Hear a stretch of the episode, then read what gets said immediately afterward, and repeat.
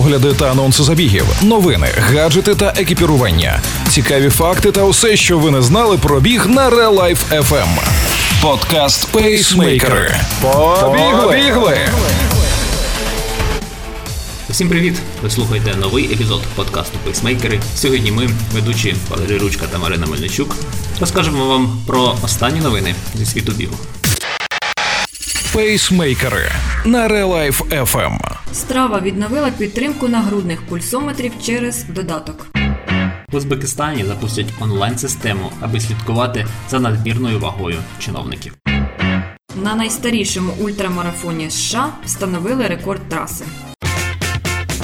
Страва відновила підтримку нагрудних пульсометрів через додаток. Раніше ця функція була відключена, оскільки у окремих користувачів виникали проблеми. Тепер знову можна користуватися нагрудним пульсометром безпосередньо в синхронізації з смартфоном, якщо телефон підтримує цю функцію. Опція доступна для всіх користувачів. Власники платної підписки зможуть докладніше аналізувати зібрану інформацію. Зміни не вплинуть на тих, хто раніше фіксував пульс за допомогою переносного пристрою або велокомп'ютера. Чи буде працювати протокол ANT+, з додатком безпосередньо, поки невідомо. А зараз про досвід, який точно варто перейняти Україні. З 1 липня 2021 року Міністерство фізичної культури та спорту Узбекистану розробить критерії оцінки рівня надлишкової повноти керівників і співробітників органів державної влади. А також на основі складеного рейтингу запровадять систему аналізу і онлайн-моніторингу результатів. Про це повідомляє Узбецька служба Радіо Свобода. Згідно з повідомленням, у міністерстві також заявили, що з 2021-2022 навчального року фізкультуру будуть викладати в усіх класах по 2 години на тиждень. А для державних органів і організацій будуть встановлені спеціальні перерви для занять виробничою гімнастикою протягом робочого дня. Як зазначається, це не перший подібний випадок. Так, у березні 2019 року президент Узбекистану дав міліціонерам з надмірною вагою півроку на схуднення.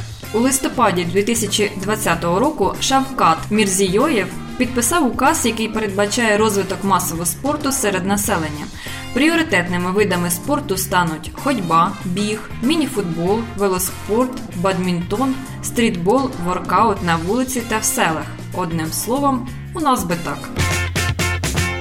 Традиції мають зберегтися. Так, незважаючи на пандемію COVID-19, вирішила місцева влада і таки дозволила провести 21 листопада цього року вже 58-й ультрамарафон імені Джона Фінджеральда Кеннеді.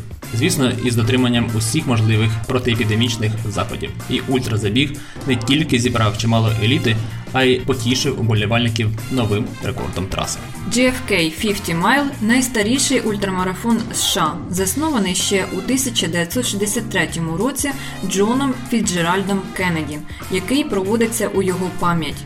Найперші змагання відбулися 30 березня 63 року. Взагалі-то це був один із багатьох створених Кеннеді ультрамарафонів на 50 миль, це 80 кілометрів, для перевірки на міцність і витривалість американських військовослужбовців. Однак після вбивства Кеннеді GFK 50 – єдиний 50-мильник, який продовжував відбуватися щороку.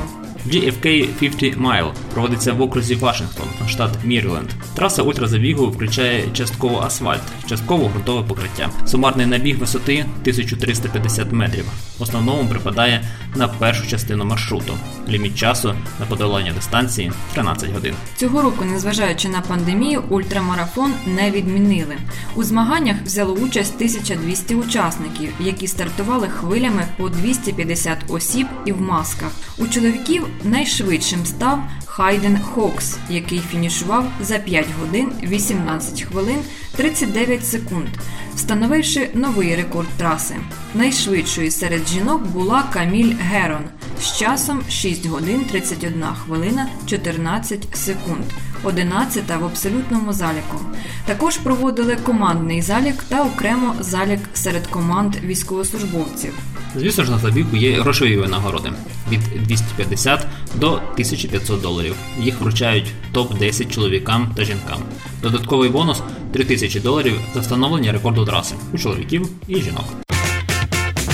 І наостанок анонс забігу зимі на зустріч, що відбудеться 6 грудня о 10 годині в Харківському парку Горького дистанції 21, 12 і 6 кілометрів. Це традиційні змагання від організатора Марафонський клуб Харків і управління з питань фізичної культури та спорту Харківської міської ради. Докладніше про реєстрацію на забіг на сайті всі пробіги. Пейсмейкери на Релайф FM. Ось і все на сьогодні. В епізоді використана інформація з відкритих інтернет-джерел. З вами були ведучі Марина Мельничук та Валерій Ручка. І ви слухали подкаст Пейсмейкери. Тримайте свій темп. Ви слухали подкаст Пейсмейкери на Релайф FM. Релайф FM. Щодня з понеділка по п'ятницю о 7.40 та 16.40. Починайте бігати і слухати нас.